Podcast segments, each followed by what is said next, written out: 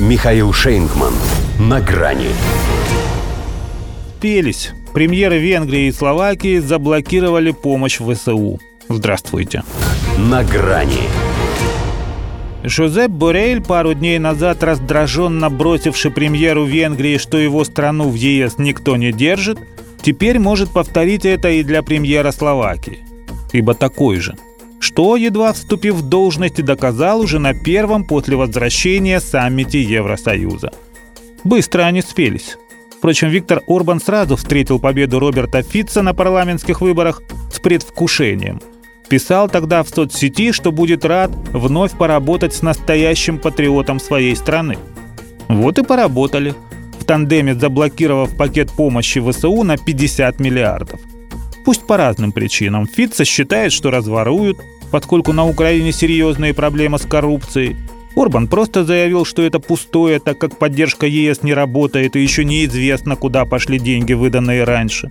Но тут главный результат, а его нет. Причем устраивает это совсем не только их.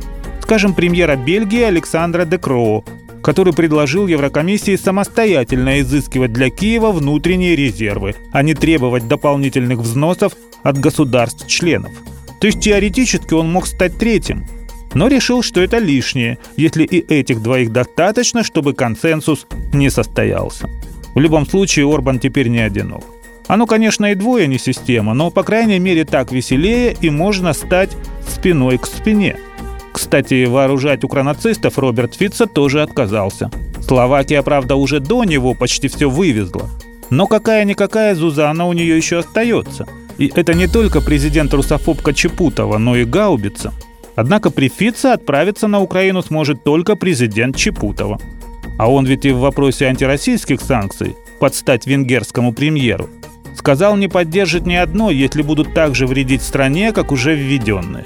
Очень вовремя, между прочим, предупредил. В ЕС сейчас как раз 12-й пакет собрать надумали. Пока не знают чем, поэтому на этом саммите не стали его даже обсуждать, хоть изначально вроде бы как планировали. Так только поговаривает об эмбарго на российские алмазы. Однако гвоздь программы все-таки не они, а собственно гвозди. Обычные металлические, со шляпками. А вместе с ними кнопки, иголки, вязальные спицы и прочая галантерейщина. И нечего смеяться. Литва, в отличие от остальных, хоть что-то предложила. Пусть таким колючим набором санкционный пакет и будет состоять из сплошных проколов. Но если охота пуще неволи, то как не спится – но не Фица. Премьер Словакии демонстрирует трезвый расчет. А вместе с коллегой Орбаном они выводят свои страны, которые еще в прошлом веке были всего лишь вторыми половинками иных государств, на первый план. Как бы не хотелось их недоброжелателям отправить их на последнюю парту и даже выставить за дверь. Но именно от этой парочки теперь зависит дисциплина в евроклассе.